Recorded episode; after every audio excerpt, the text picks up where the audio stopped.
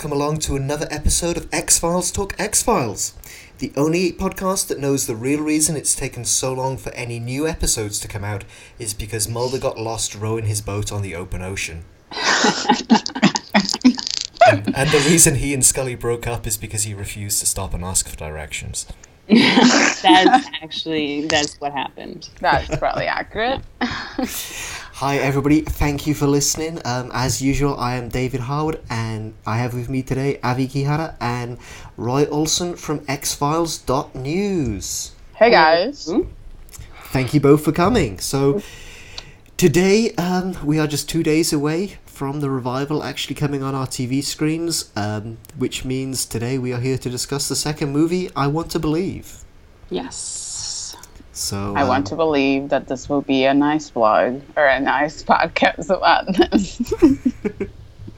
I want to believe that the revival is better than the last movie. it's definitely better already. Yeah, we've seen like half of it. Shut so- up! Shut up!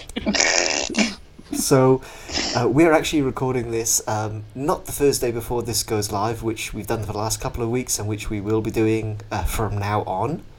Uh, so it's only been a couple of days since we did last week's podcast, so we don't have any news to report. But uh, do keep an eye on xfiles.news as well as all their Facebook and Twitter and everything else for any last minute news or announcements or any uh, media appearances by David and Gillian and so on.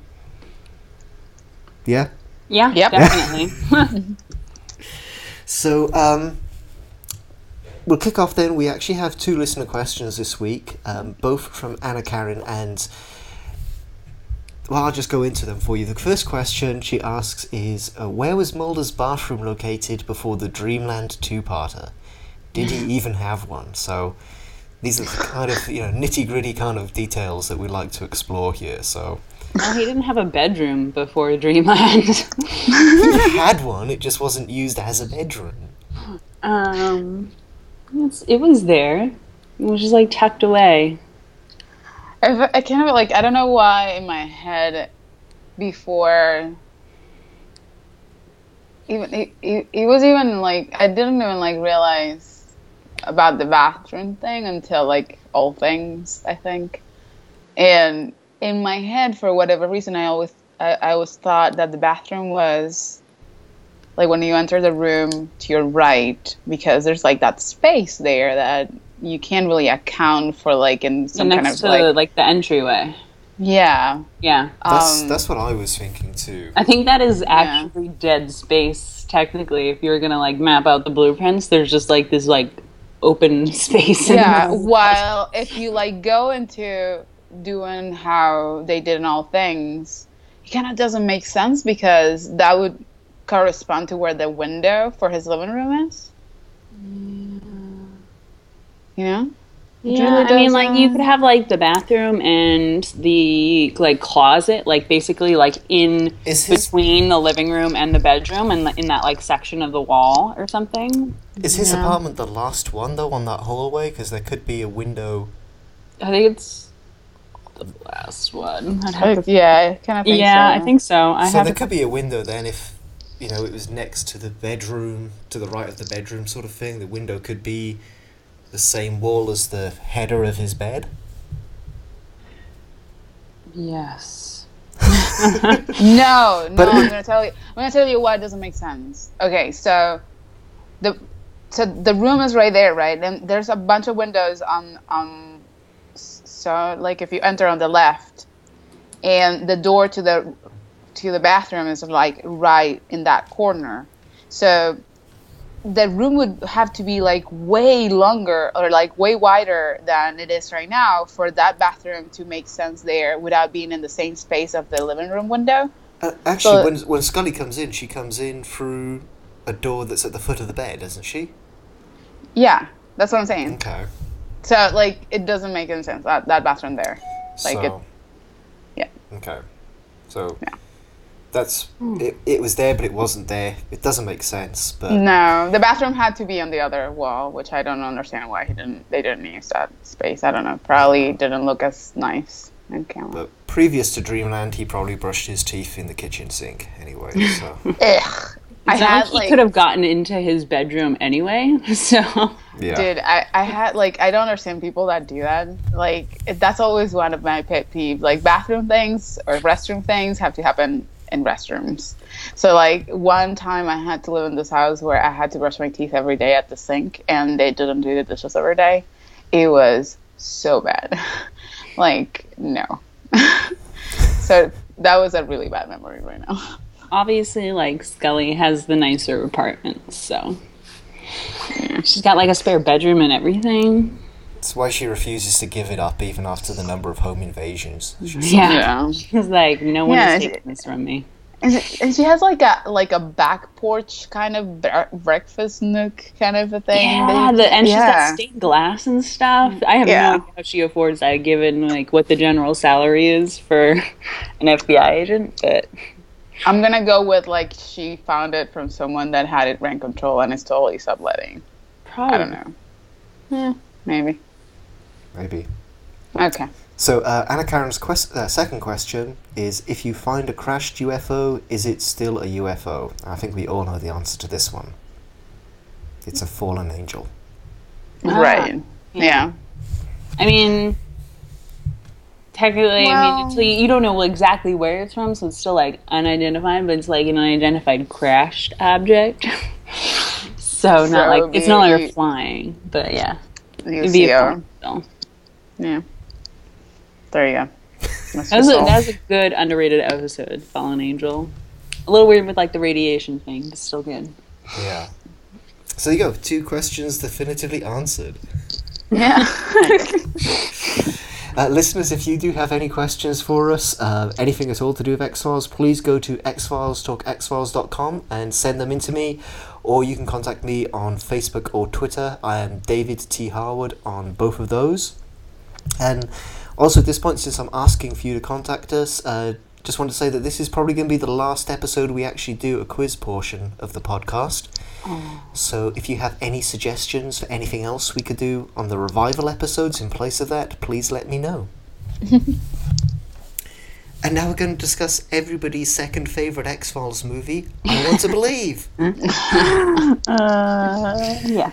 And okay, so this movie has got an unfair reputation, I think.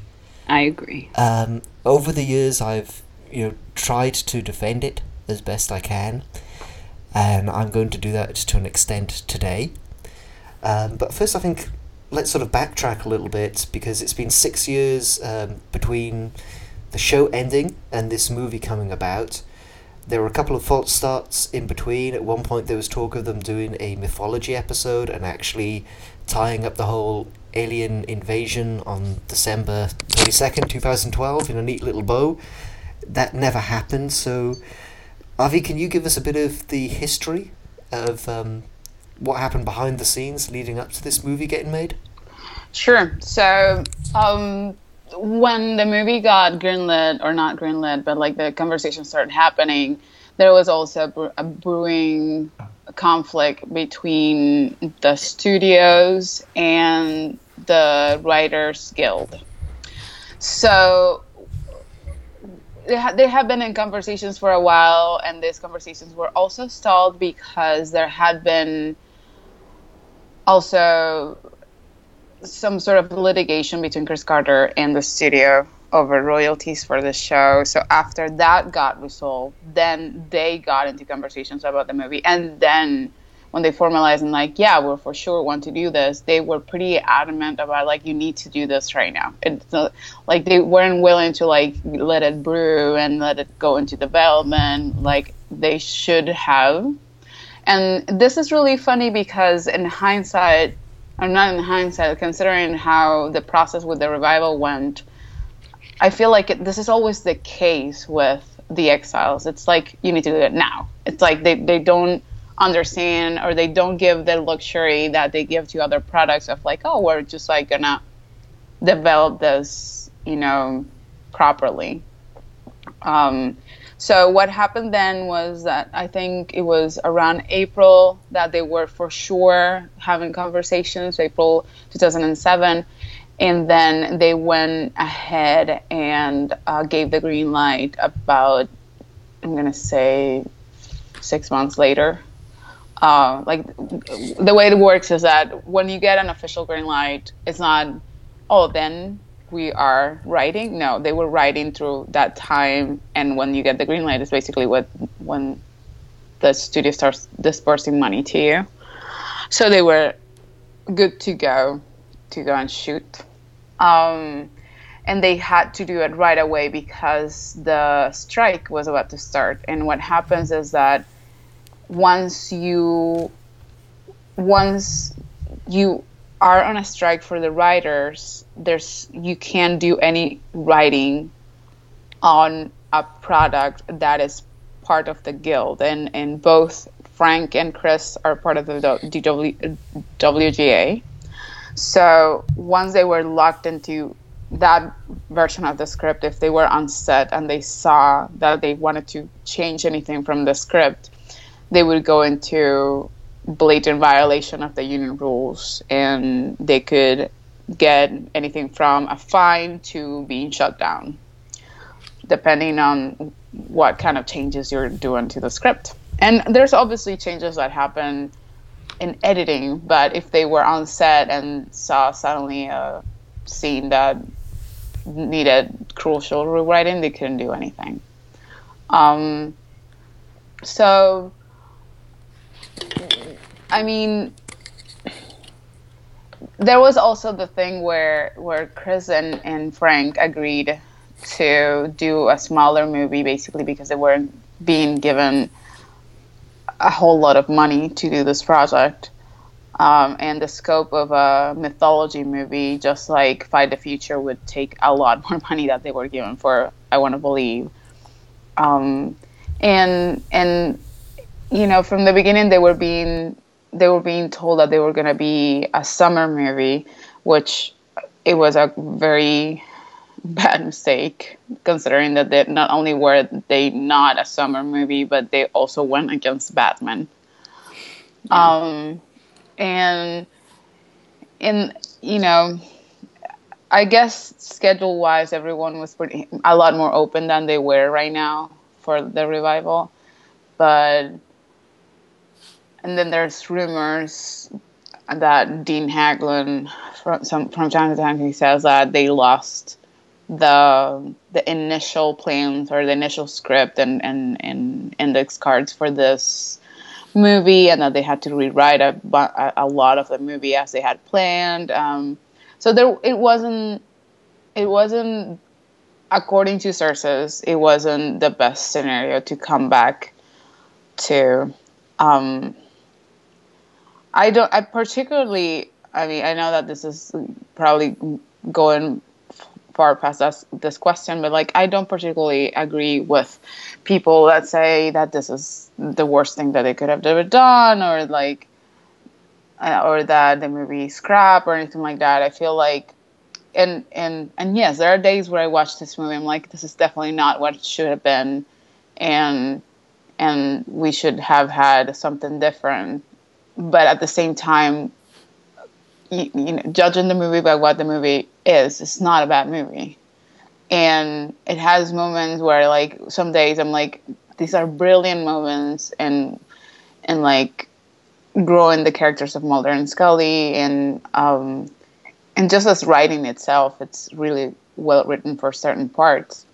Um, but then there are days where I'm like, I just really, really wanted a mythology movie and then Fox went and sold this movie on, on trailers and on like all this, you know, publicity stuff as a larger movie than the movie was, and and that was a huge mistake because you, I mean, there's being in the business. I know that there's some kind of, and I did on air promotions for a long time for HBO. So I, I, I was doing promotions for like all these movies that you get to watch on HBO every day. And I remember getting movies that were not very good or like were probably not exactly for our audience, and we had to like you know skirt around what really the movie is about and try to sell it a little bit for our audience. So you kind of lie a little bit into what the movie is, but I think they were they went too far into trying to convince the audience into liking the movie for something that the movie wasn't. So that was for like in one of my like my opinion is that that was one of the biggest mistakes that they did as far as like you know strategies and then you know put it in in july when it should have been an october movie probably um Yeah, it's interesting you say that because I was trying to think earlier what sort of marketing there was around this, and I really can't remember. There were like three commercials, and they were like in the 48 hours before it came out. That was the only time I ever saw them, and I was like waiting for them too. but yeah. Yeah, I mean, because I don't, I don't think I really knew what this was going to be going into it. You know, I, it was definitely. I knew it was going to be a smaller movie than Fight the mm-hmm. Future. I knew it was going to be a standalone, which I was actually kind of welcoming after the way the mythology went in the last two seasons of the show.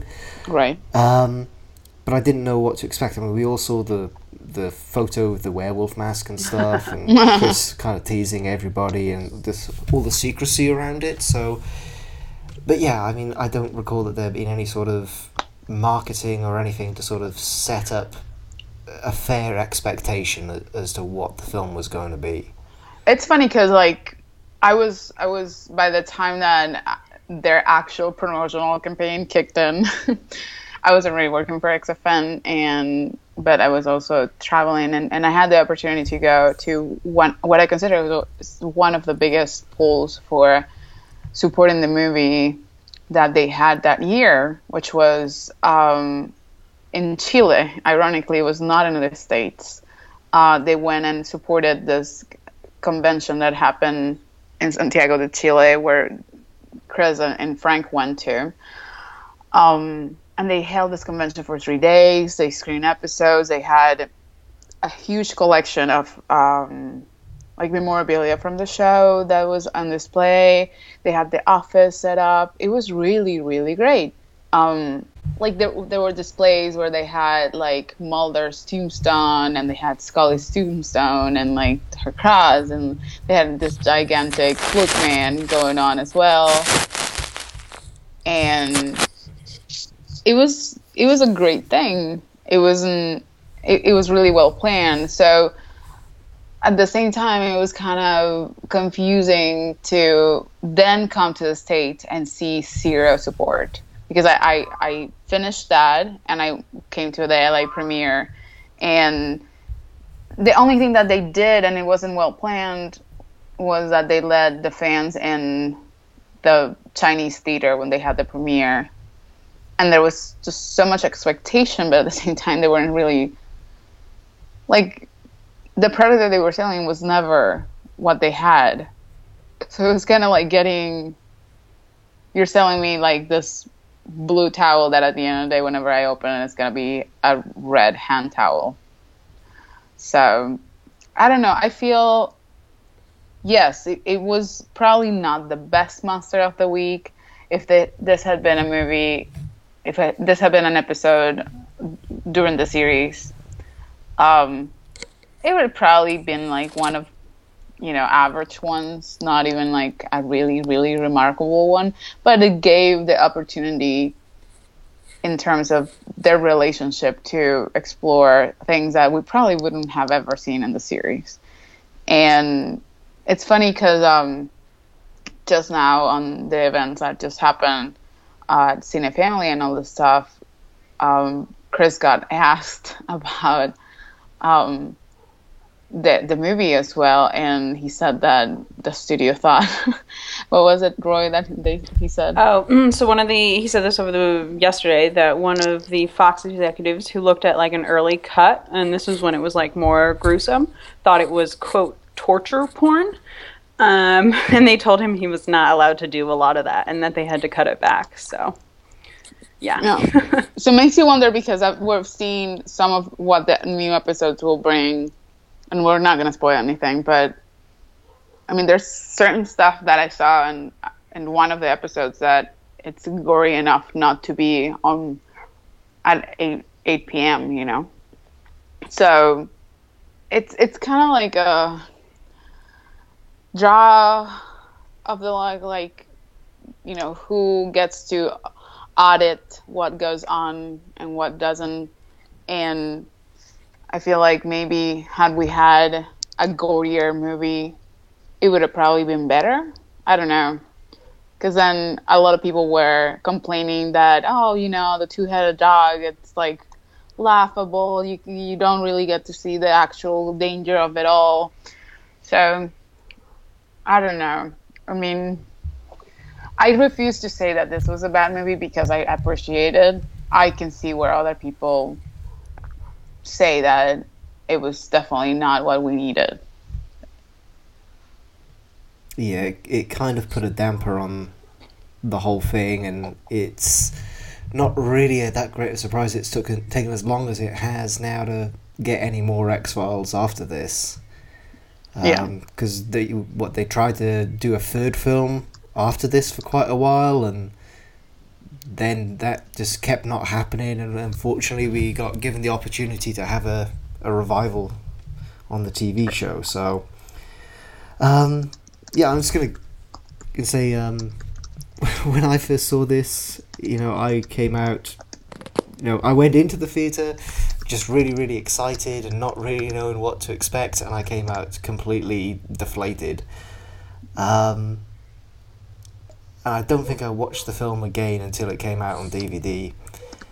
And after subsequent reviewings of it, you know, came to appreciate it more for what it was and what it was trying to do, and sort of seeing how, you know, it, it really kind of explores the whole um, idea of what the X Files is about, which is the exploration of faith, and you know, like the fact that the movie doesn't go too far in any one direction. It kind of leaves things open enough for you as an individual watching it to decide what it means to you. So there's arguments to be made in support of the film, but yeah, I mean, on first viewing, I was just completely disappointed. Not quite sure what was supposed to be the X File there, and I think I spent most of the film, you know, just thinking, okay, there's going to be some sort of shocking revelation now, and it's all going to make sense, and it's going to be an X File. And before I knew it, they were rowing off into the sunset. Well, I mean, and then there were like a lot of criticism about why does this couple have to be gay and why like I had a few questions about like okay, so why does it have to be gay? If we want to be like cut in age into like trying to be in the new times that where we openly talk about you know people that are transgender or not um, then there's a whole discussion of like, okay, so they're gay, and apparently one of them wants to be transgender but because they're looking for women's bodies instead of men's bodies. Um, and then, you, you know, and, and it's like there were other things that were kind of why bring two or three new agents when we had you know, we had Annabeth Gish and we had Robert Patrick. And as much as you, what you brought up, that you weren't quite sure about what the mythology had been at the end of the show, the more that I watched the show, and I've been going through the rewatch with the rewatch crew, the more that I kind of feel like had they had the time to actually and properly develop this movie and be fair about this product that has brought the studio so much money. They they could have done what they're going to do with their their revival in some way is that they can still develop a standalone episode still mentioning a little bit of what the show was in terms of mythology without being completely confusing. And i just don't think that all the circumstances around this gave them any way to be successful. And it's really unfair to to kind of like point fingers especially at 1013 or at frank or at chris because after the movie there was a lot of blowback and and, and finger pointing at them um, kind of like saying no you destroyed my character. There was a lot of people that were like super negative about the movie. And i while i want to understand how they get to these uh, conclusions it, it's really uh, i mean and i know that it's really hard to understand when you're not part of the business and and really understand the, the weight of what these obstacles were um, there was no need of going to those you know extremes uh, where like the people that actually were constructing these episodes were actually being blamed you know for something that actually didn't happen. Um, and I just I and, I think we've revisited this this conversation a million times on XFN. I wish that Fox and I I say this with some reserve. I wish that Fox had a lot more support and like a, a little bit of a, a better look into how this franchise should be treated differently. Um, because this is what I mean with how the revival has been treated. It's like it needs to happen now. Meanwhile, other products that they have are given a different treatment, and and the creators have time to, you know, properly cast, properly sit down and develop something. Um, and this is this is not to say that you know Chris Carter and and even Frank and don't have responsibility into like actually taking a stand and saying we're not gonna do this halfway you know maybe that's the one thing i would definitely blame them for um, but i don't know.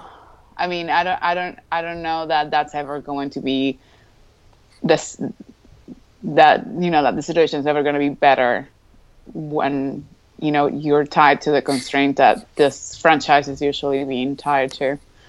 So i don't know. I mean i was also kind of disappointed whenever the revival talks started and the more and more i saw kind of like oh we just want to disregard that the movie ever happened and the way that the the revival is being sold right now they always go into like, oh, 13 years after. I'm like, no, we had X Files eight years ago. So it's that inaccuracy too about, you know, how do you, that for me as a fan, it it's a little bit infuriating because, I mean, you you need to take what the franchise is, and the franchise includes this movie whether you want to refer to it or not, whether you have you know contractual constraints in the way that you know your 20th Century Fox television and 20th Century Fox movies, you know. So sometimes there's like a lot of constraints that you can you cannot talk about Fight the Future. You cannot talk about Wanna Believe because they're not studio. Yeah. They're you know. So um, okay, I, I I will understand that, but you can't just like you're damaging the friend the, the, the brand by doing this because then you are accepting defeat in any way and if i were the, the person doing their pr and, and bless them they're doing a, a great job in certain things but like for the fandom it, it's just laughable sometimes because then it just kind of feels like you either do not know your product or you know you're just kind of landing into what's going on today or like all of a sudden you just want to side what the people were so excited just a few years back and then there's a lot of people that would swear by the movie and really love it. So you're like discriminating against these people. And they do not understand what that means in terms of fandom in, in terms of what and not even just fandom as the nature of fandom but like the fans of the franchise per se it's really confusing as a communication strategy.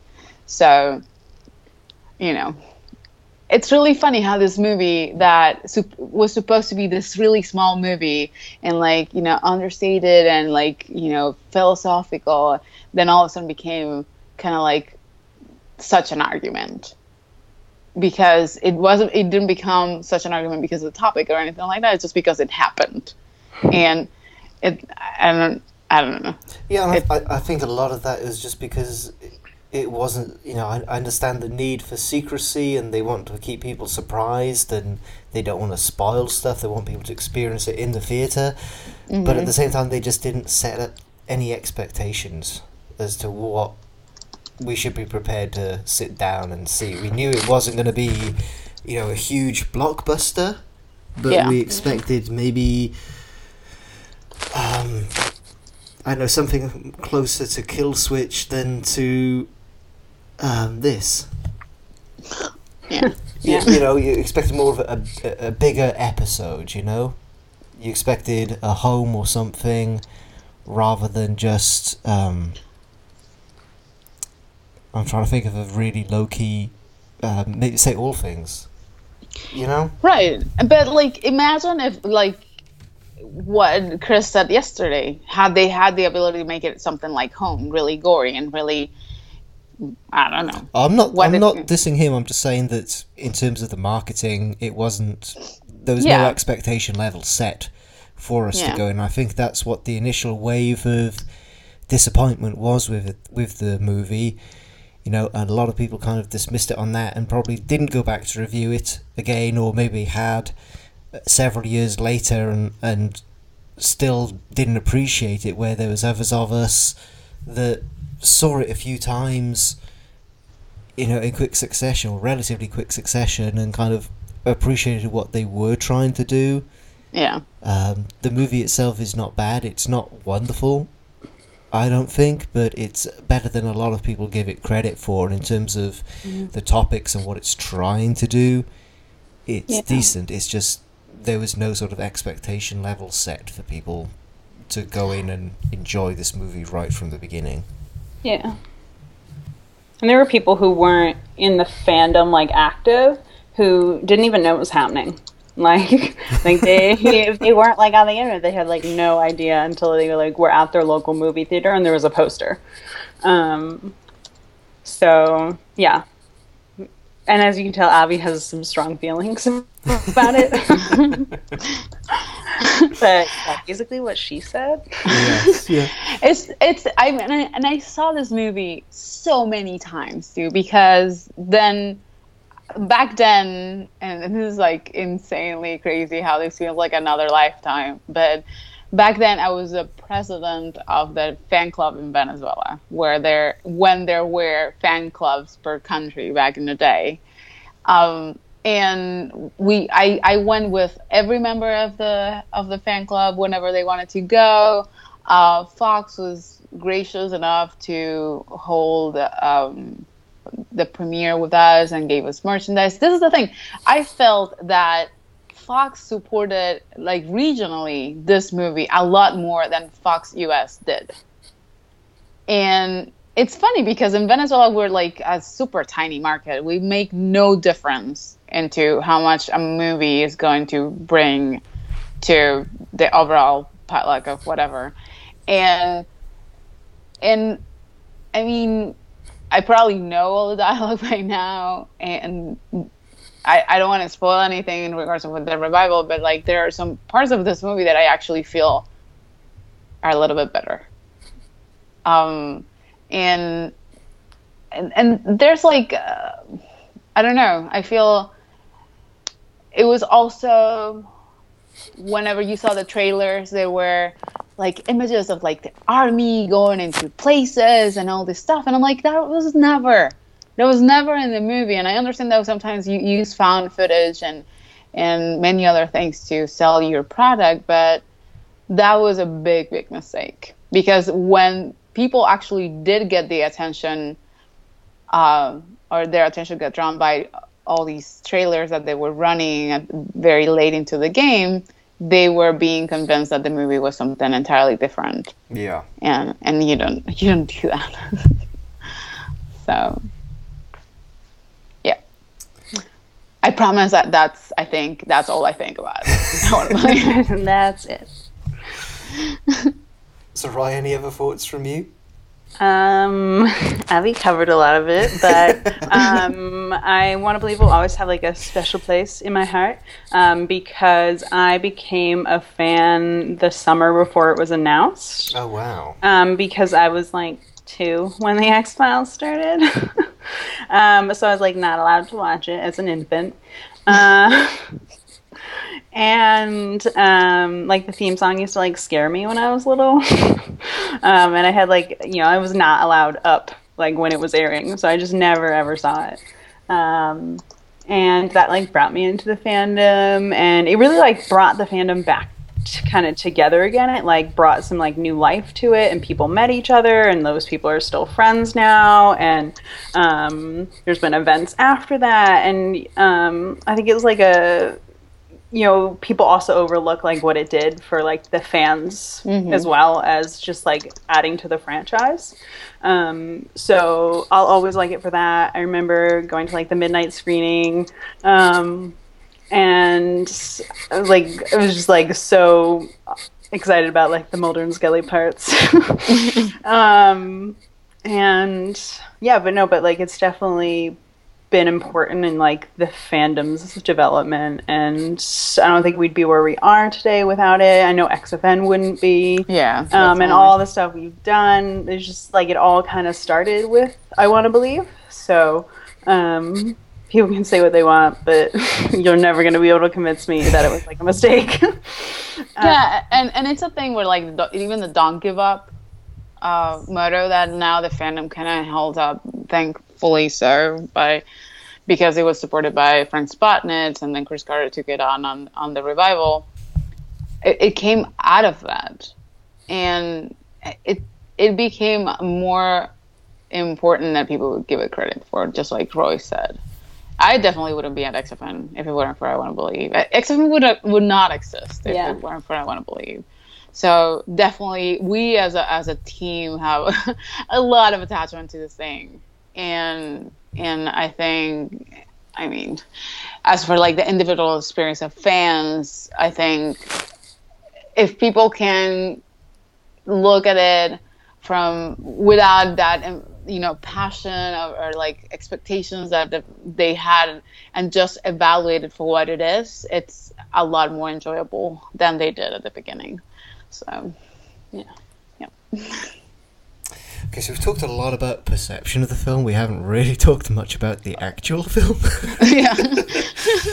um, and it, it's uh, it's just a strange beast. This film, uh, just compared to stuff that we've seen with the X Files before, and obviously this is Chris Carter uh, co-writing and directing this one. There's some interesting choices that he makes. Um, like just now rewatching it, and the bit where Skinner finally appears towards the end mm-hmm. of the mm-hmm. film, and he sort of comes into shot as Scully goes, "I'm with Walter Skinner," and points towards the camera. Then he sort of steps in front of us. We see the back of his head, and you expect some sort of flourish in the music or something as he turns into profile, but instead he just turns and it's just very quiet and understated and well that's because people were cheering loudly in the theater. When he showed up i think i cheered. Yeah i do i do remember that but yeah it's kind of strange watching it at home you know on, on itunes and just seeing that bit play out in silence. It's kind of okay so right. that's that, that could basically describe you know the entire vibe of the film. Um, of course, you have that weird woo woo touch when we have the image of um, Bush as the president. it was just saying how times have changed. Yeah. I will say that bit did even get some laughs when I saw it in Texas. So. yeah. Um. But yeah, it's one of those films. What What do you really say about it? I mean, it's all to do with the themes for me this yeah. movie, and it's all, you know, seeing aspects of the show that we've loved over the years, and there's uh, I don't know, there's no sort of core to it, which is really amazing and drives everything. There's a lot of different stuff going on. It's a very subtle sort of film, and I think that's why it's difficult to talk about it. I think. Yeah. Whereas like Fight the Future has that like main huge like plot line driving through it where there's like all these other smaller stories kind of happening at the same time and I want to believe.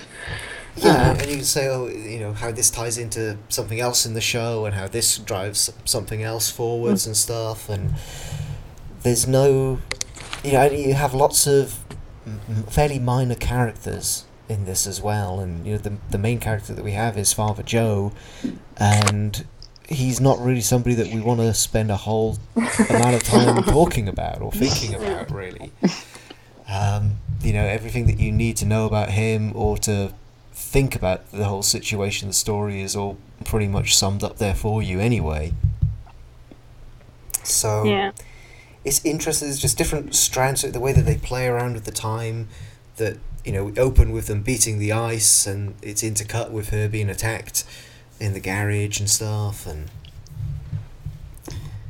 There's also like a lot of people. I know that there was a lot of criticism about where these characters were. Like so, oh, so now Scully is a doctor and Mulder is just holed up in the house, and then there's, you know, they come asking for help and they do not take that long to get convinced and to go into action.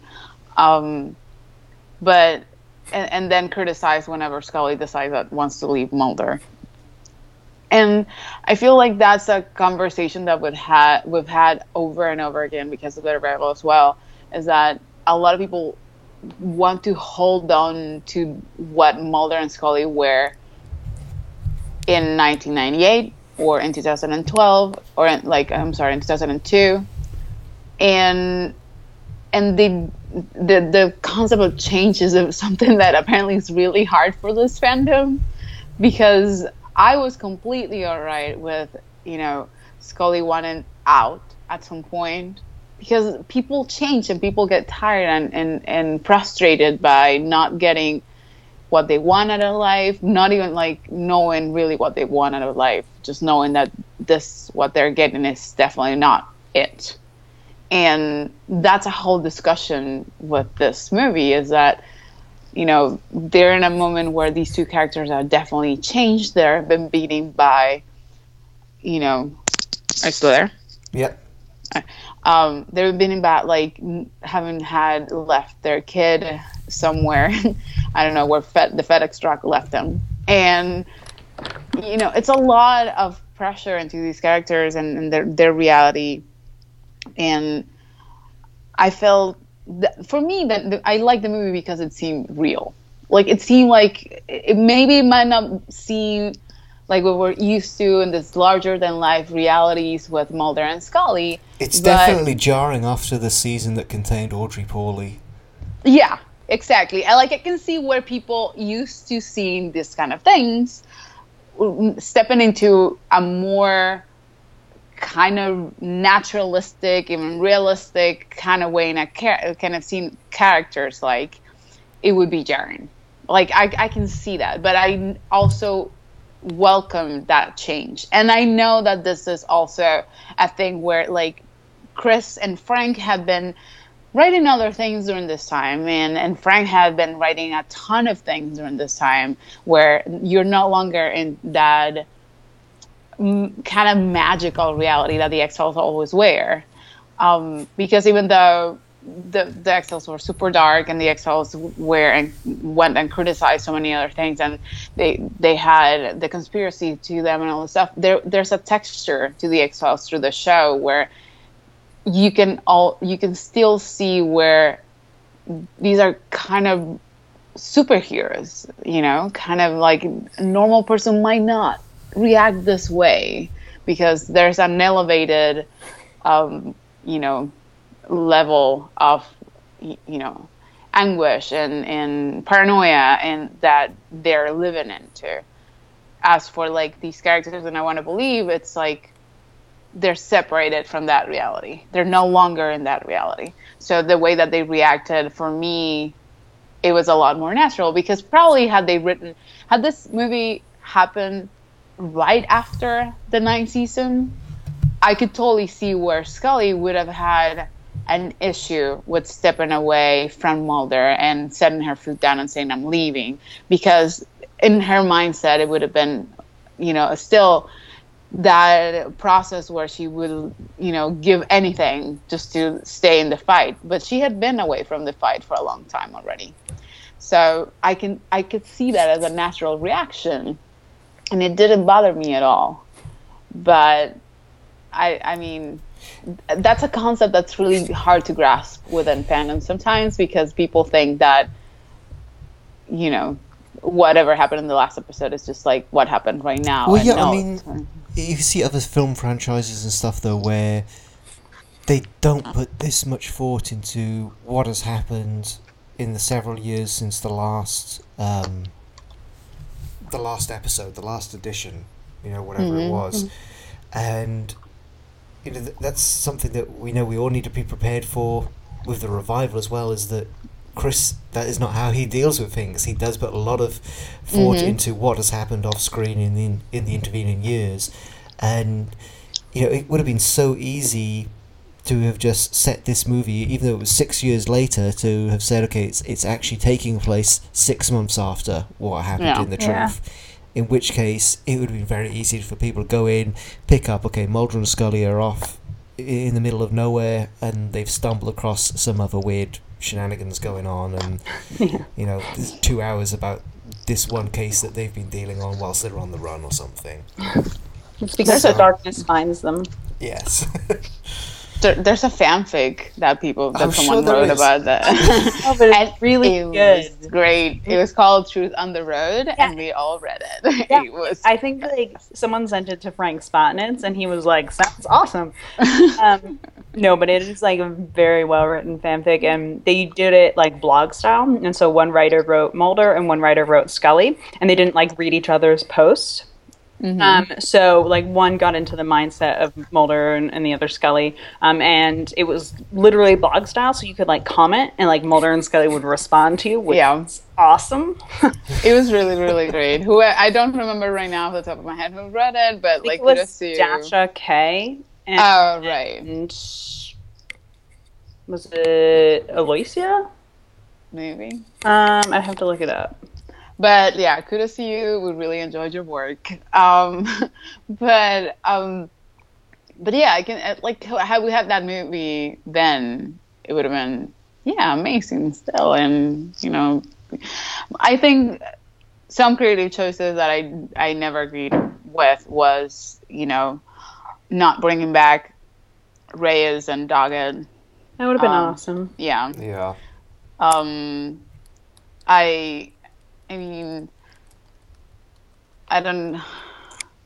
I just didn't like Dakota Whitney, and it wasn't a thing of like because I she enjoyed wa- her death. and it wasn't a thing because she was trying to get in like with Mulder or anything. It was just like I didn't particularly like her character. I don't think it added up to anything. Um, no, there wasn't really much substance there at all. yeah. Um, and I can see where like it, it probably was hilarious to work with Xzibit. Um, but also he was just like a vehicle. He wasn't really delivering something that was completely crucial.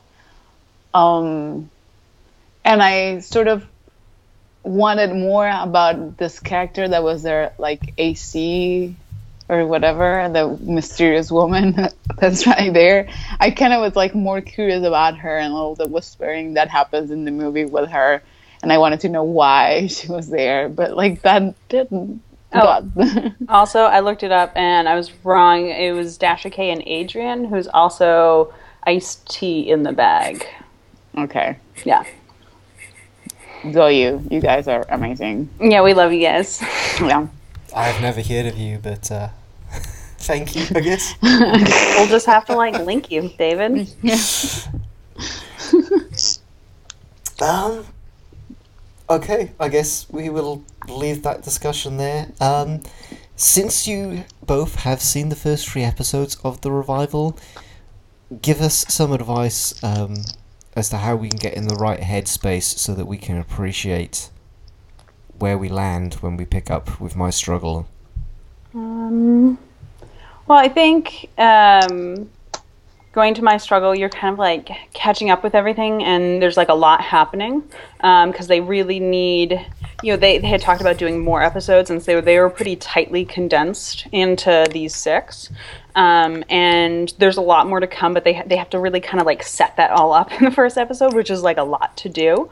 Um, so um, I would have liked a little bit more time in it, but I think you know, you certainly catch up with the characters and you find out where they're at. And you find Mulder isn't in a super awesome place. um, but especially following up with the next episodes, um, I really have enjoyed seeing where their characters are going and Mulder getting back into the swing of things. And I thought episode two, Founder's Mutation, was really strong. Um, Darin Morgan's episode, Mulder and Scully Meet the Were Monster, was um, hilarious. Like there, and and those are just like the first three episodes, and I enjoyed all three of them. Um, so I, I, there's been some criticism of my struggle, but you know I think it's um, pretty decent. Um, and I don't think anyone who listens to this isn't going to watch all six episodes, but um, I just hope um, people like you know give it its time and, and dive in and, and really explore the characters. So that's what I would say. Yeah, I agree with Roy. Um, and having like I'm in the process of finishing my review because I changed my mind and I'm like including the two episodes.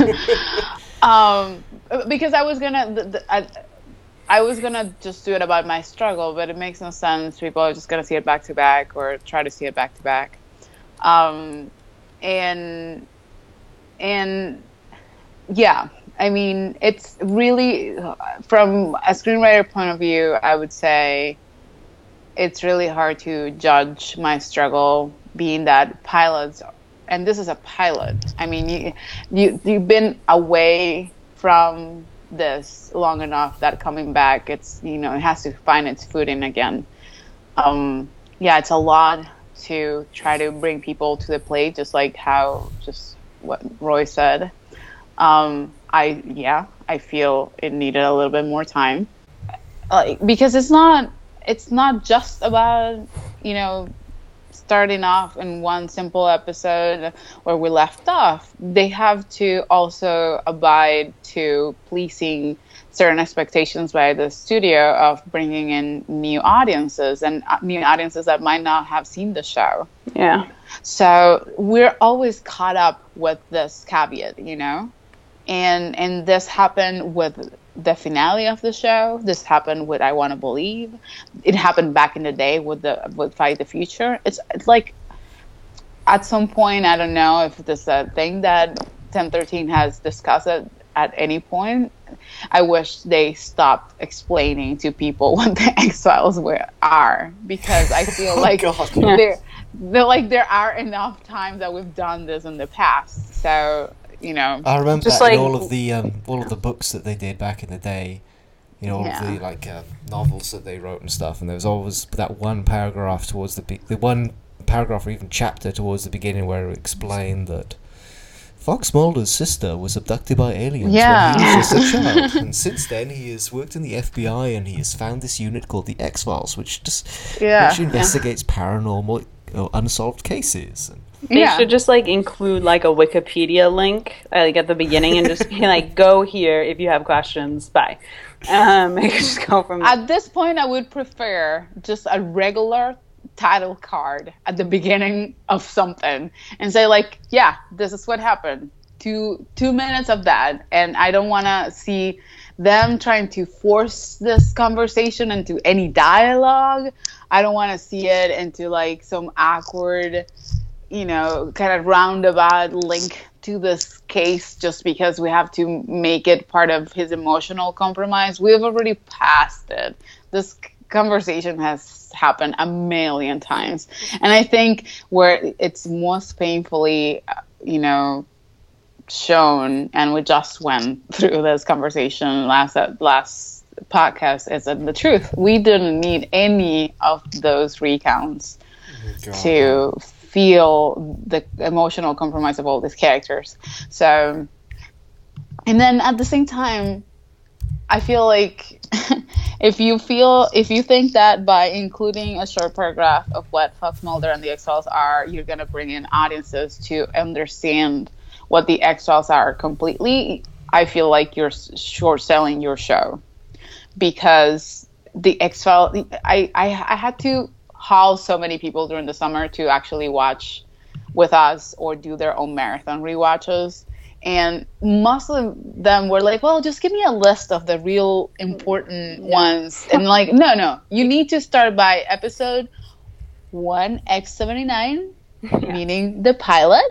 And you gotta stop at I wanna believe. I'm not gonna tell you which one you're gonna skip. No, you're not even gonna skip space Yeah. or three or Teso Dos Bichos. No, no, no. You need to watch it all. And like, there's from Fight no. Club.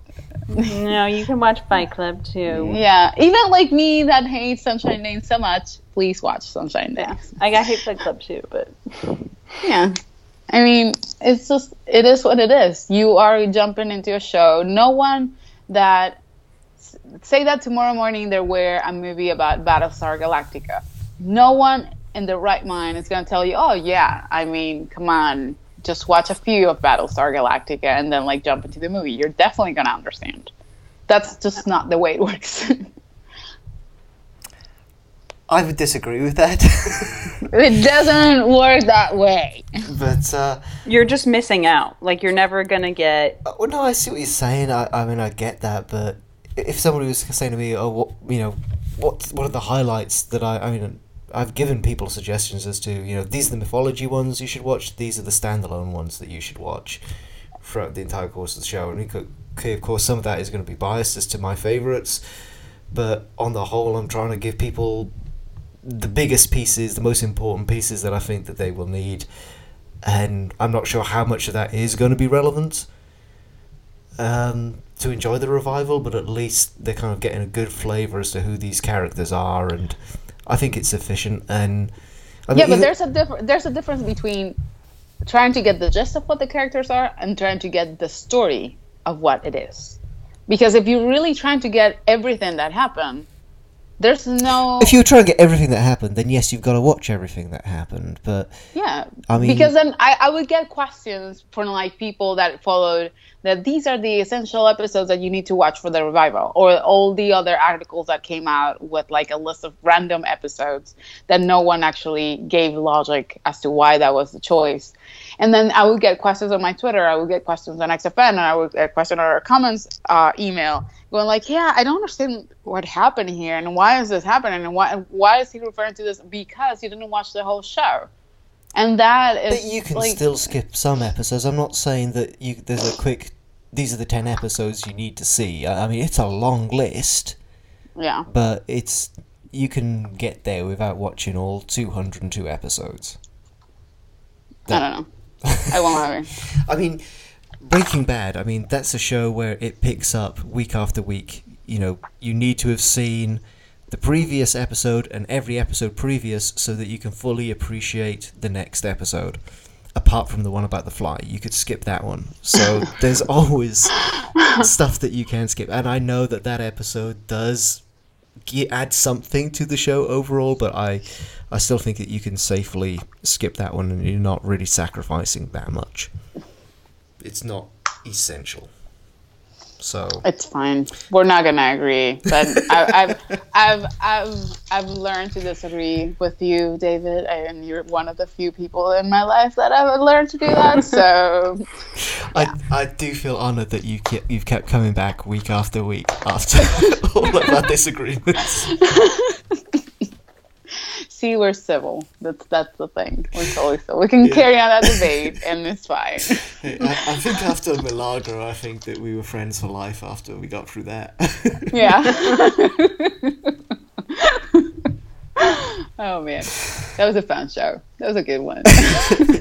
yeah, that one remains one of my favourites, I think. The, the podcast, not Milagro, the actual episode. Still can't stand it. Okay, um, I think it's time for um, me to be completely embarrassed by the quiz that Roy has prepared. Oh yeah. So, Okay, Roy, I will hand over to you. All right, so I decided to pick a question for each season and movie. Um, because I figured there was just a lot to encompass. um, and I just kind of went with random ones for like each thing.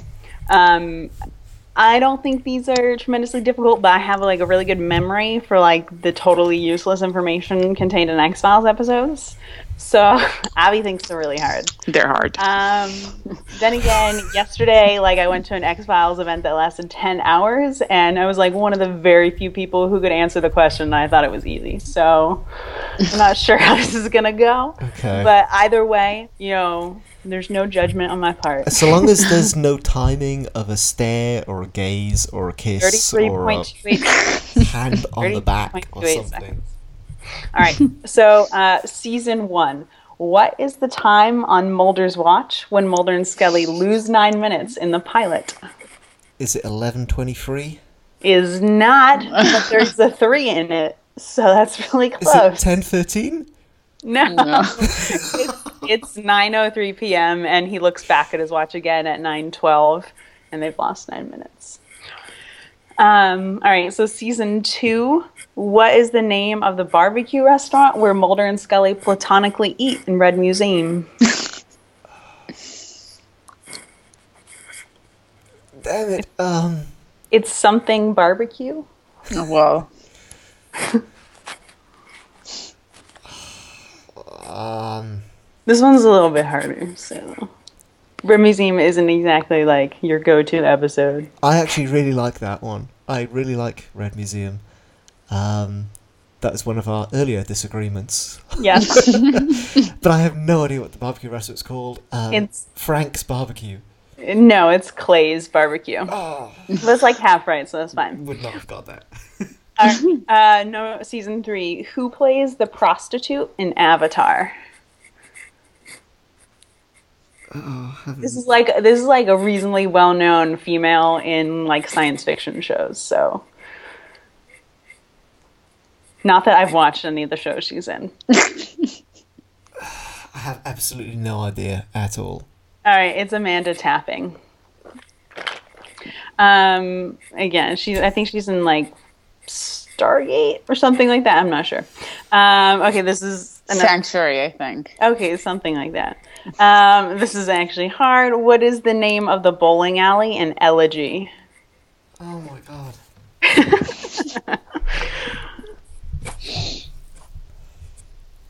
I bet you there's like people listening who are like, I know this answer, David. Remember, it's it's the boss, like who his boss is. It's like his bowling alley. It's like named after him at a certain time at night. I can see the guy. He looks like the old man from Up. Yeah, what's his name?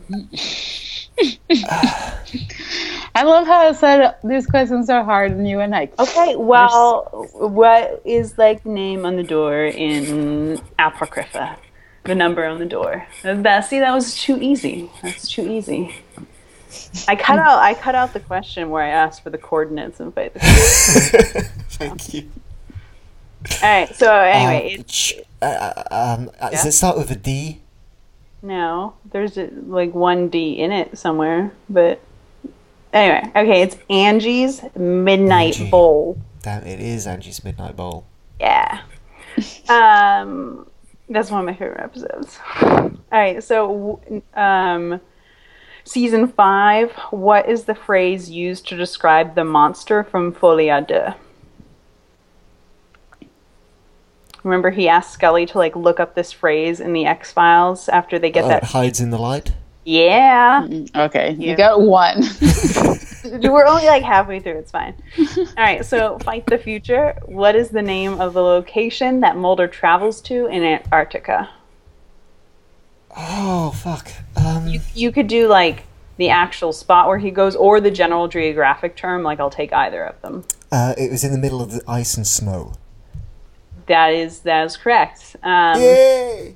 Yeah, it's, it's base one, and according to um, the little timestamp or whatever on the episode, it's in Wilkes Land. I mean, it's not actually. We've decided it's not. Yes. Yeah. I Um, remembered that from the explanation. yeah, you're welcome. um, okay, season six. Uh, what is the name of the Brazilian psychic surgeon in Milagro? He was on one of the cards, and I want to believe, like the trading cards. Um, it would have to be a Milagro question, wouldn't it? I went for this, and I was like, David will never know. Is it Paul somebody? It's No. see, even I know it's Ken Nascimento. Yeah. yeah. Okay. Speaking of shipware episodes, what is written on Mulder's baseball cap in all things? Where Oh, does- um, Stonehenge rock. Stonehenge Yeah, rocks. there Yeah. you go. All right. Season 8. What notable X Files face appears as a doctor in Per Manum? really, David? This one is not that hard. yeah, that one says something. Is it Gillian Anderson as Dr. Dana Scully? no, come on. Like one of the doctors that Scully meets with. It's like one of, like, not X Files cast, it's X Files crew. Yeah. It's a male. Yeah. In Per Manum. Yeah. Mm-hmm. Like when she goes to like the um I think it's the military hospital. Um, there's like a group of doctors that greet her, and in that group is a very, very well known X Files crew member. Um, I know it's not Chris because I normally see him when he's there, but I. He's a really big fan of winter precipitation.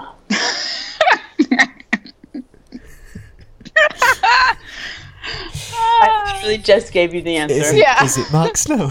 Yeah. it is. He plays one of the doctors. Awesome. All right, season nine, and I didn't really have any good like crew questions. So after the conclusion of season nine, how many episodes have Kim Manners directed? Oh boy. Um, And we need to send you to like Wikipedia more often, Dave.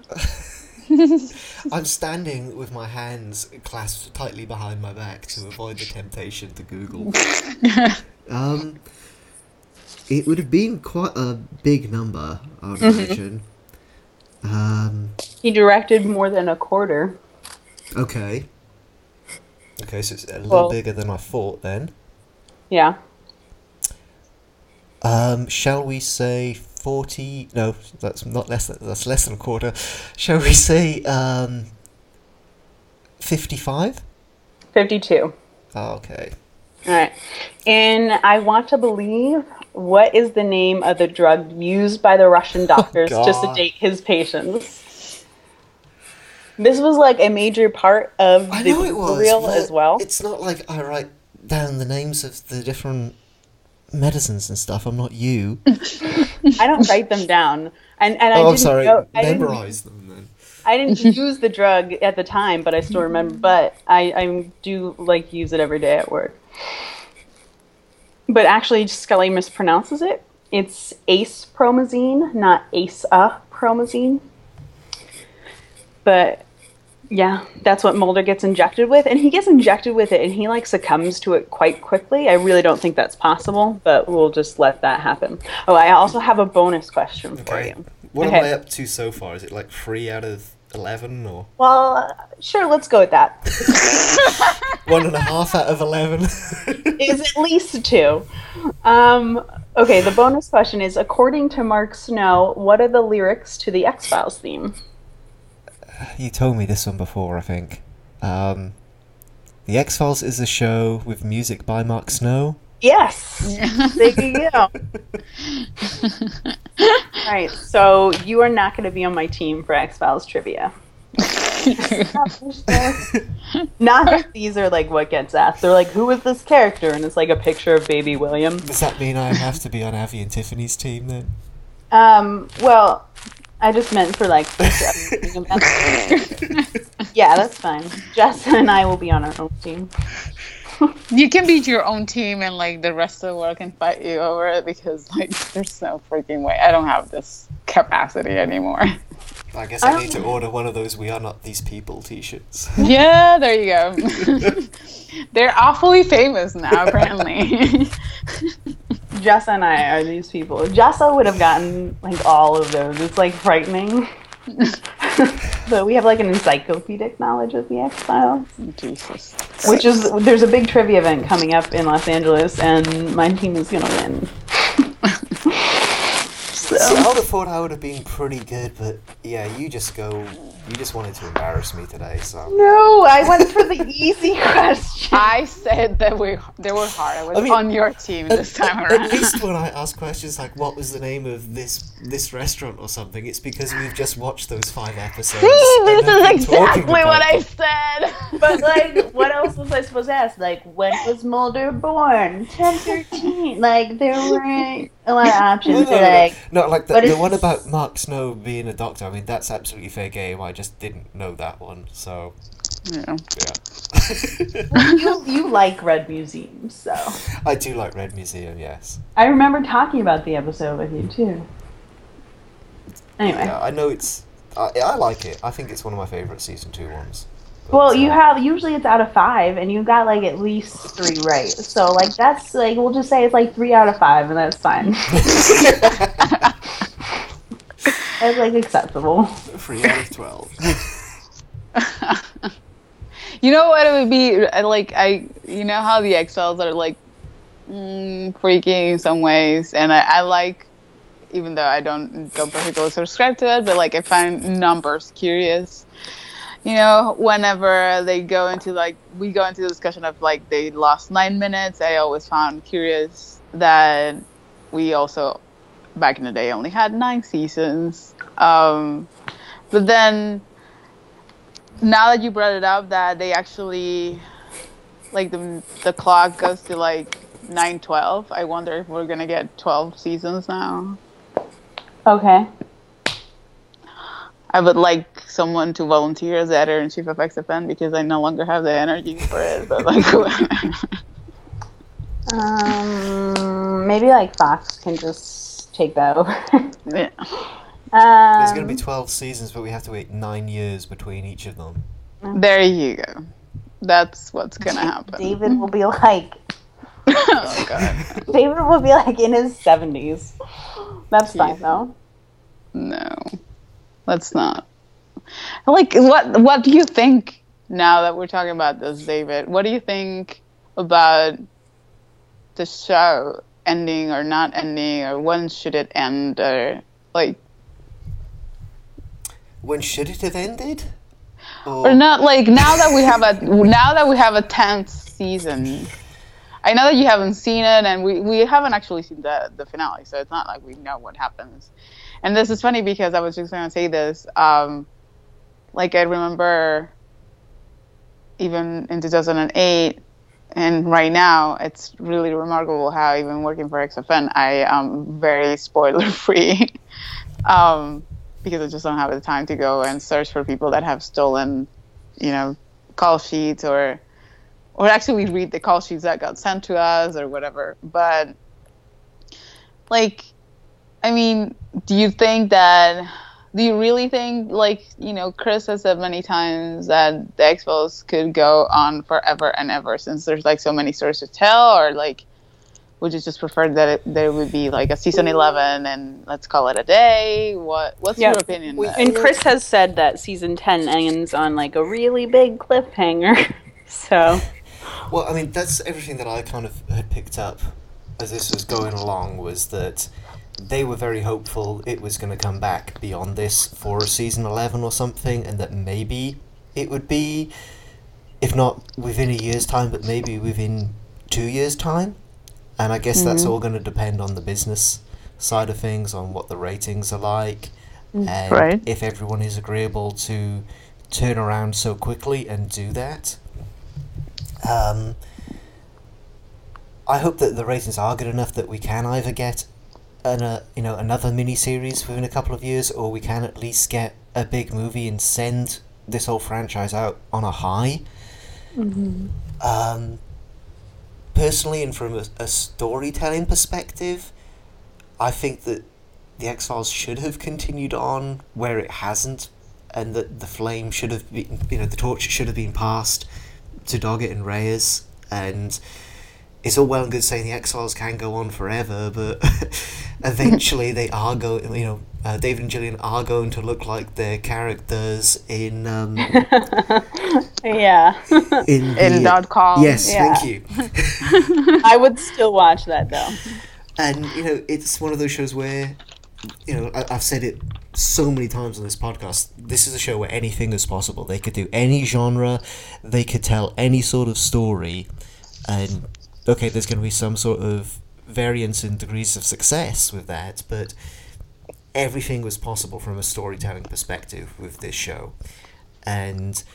The fact that they try to open it up with some other characters so that it could have gone off and been its own thing and existed.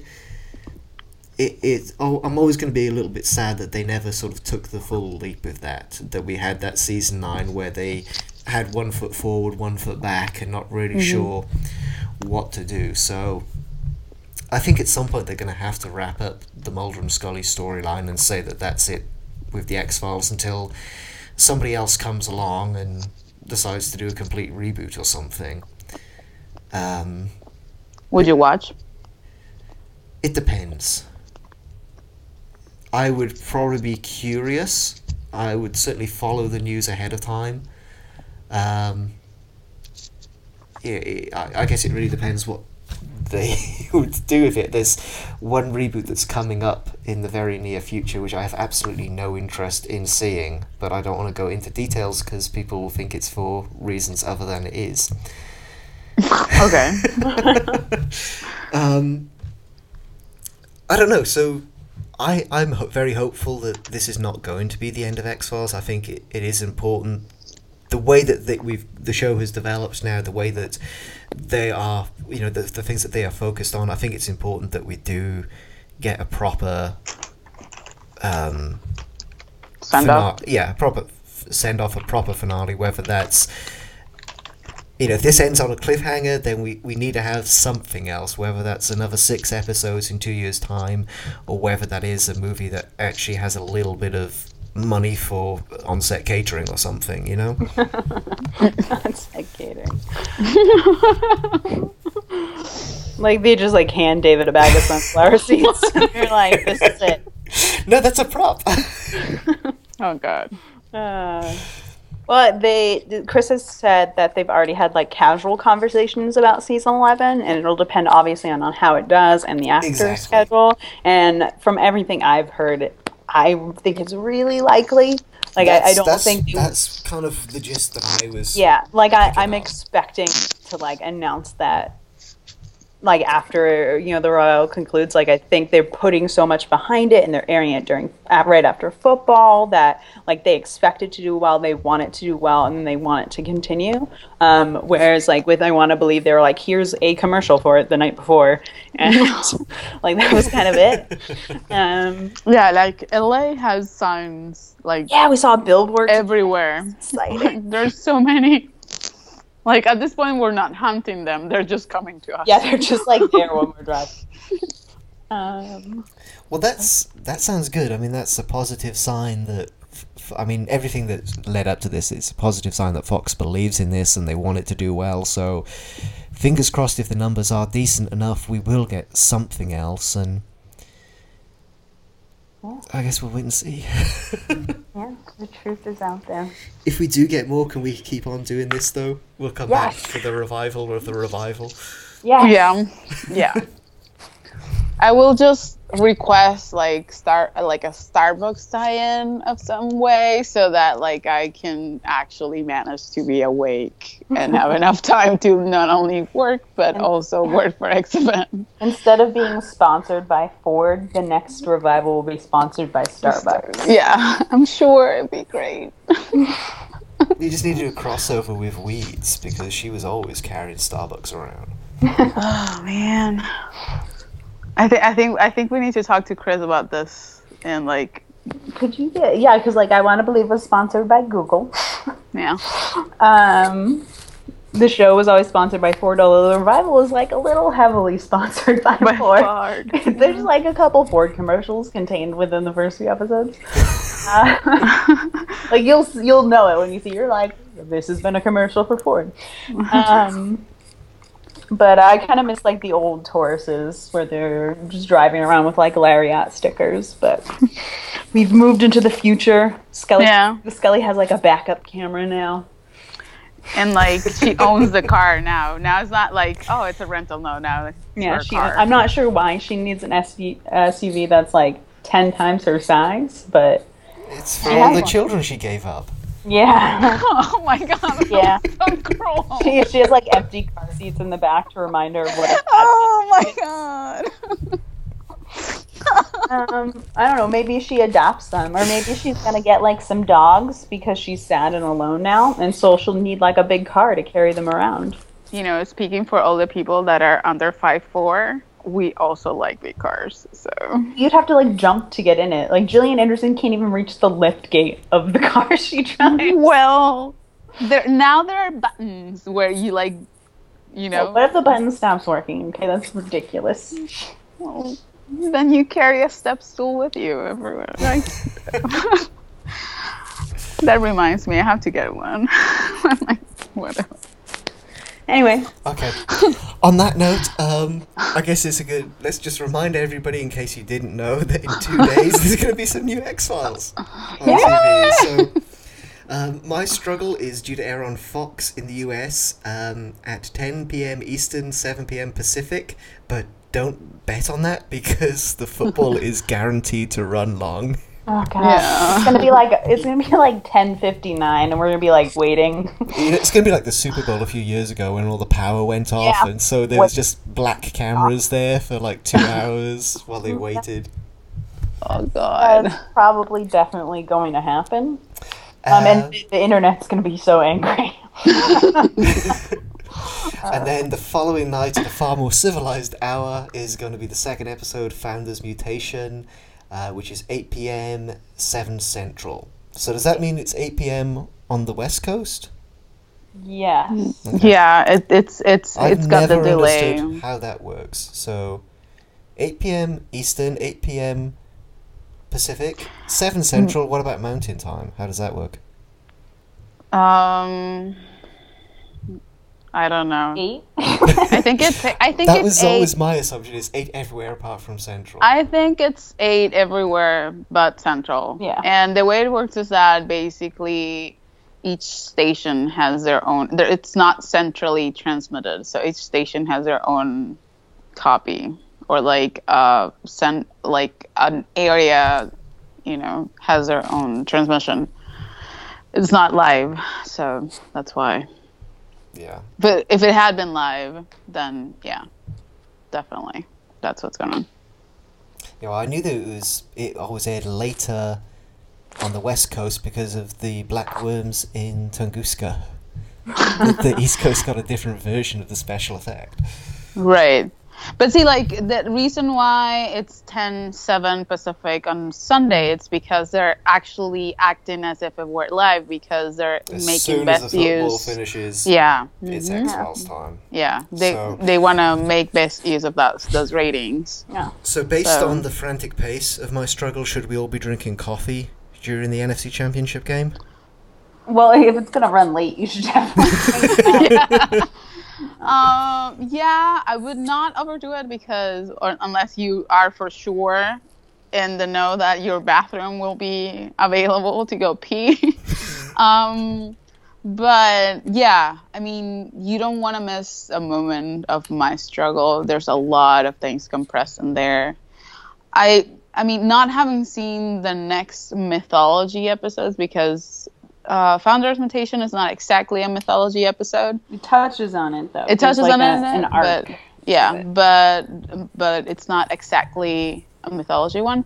Um, I don't know just how much attention you really have to pay so that Babylon and uh, My Struggle Two and Home Again do not seem like you missed on something. But yeah, definitely, I've seen this episode more times than I can count for now, and there's always something I'm like, oh, I have to remember that because I'm pretty sure that's gonna, come back to haunt me. But like, yeah, definitely don't don't get off your couch unless there's commercials happening. yeah, for Ford.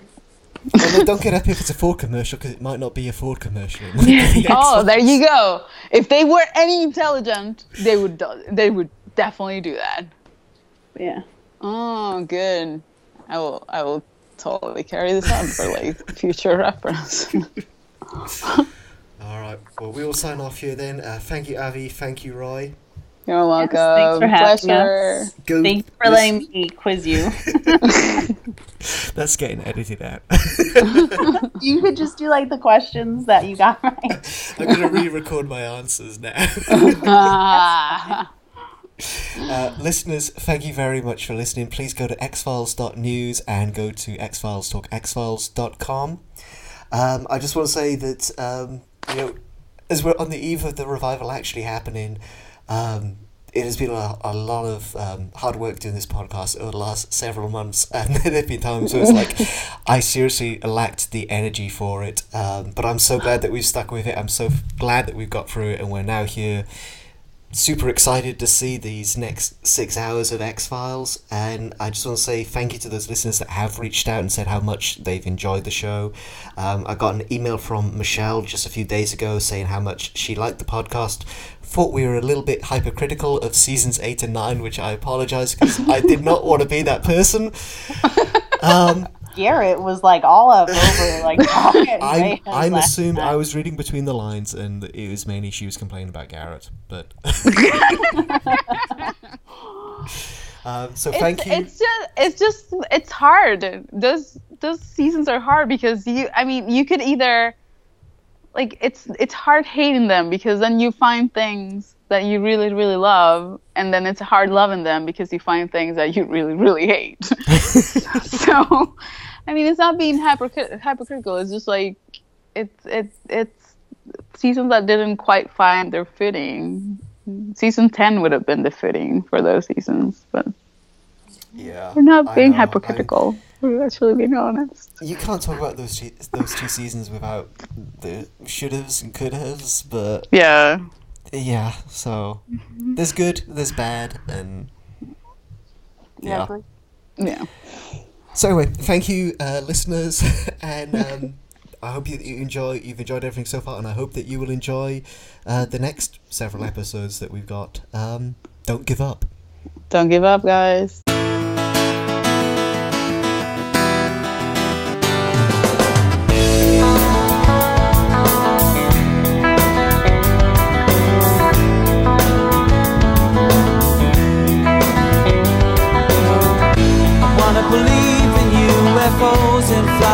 Saucers and ETs and government conspiracies, but I've seen none of the above.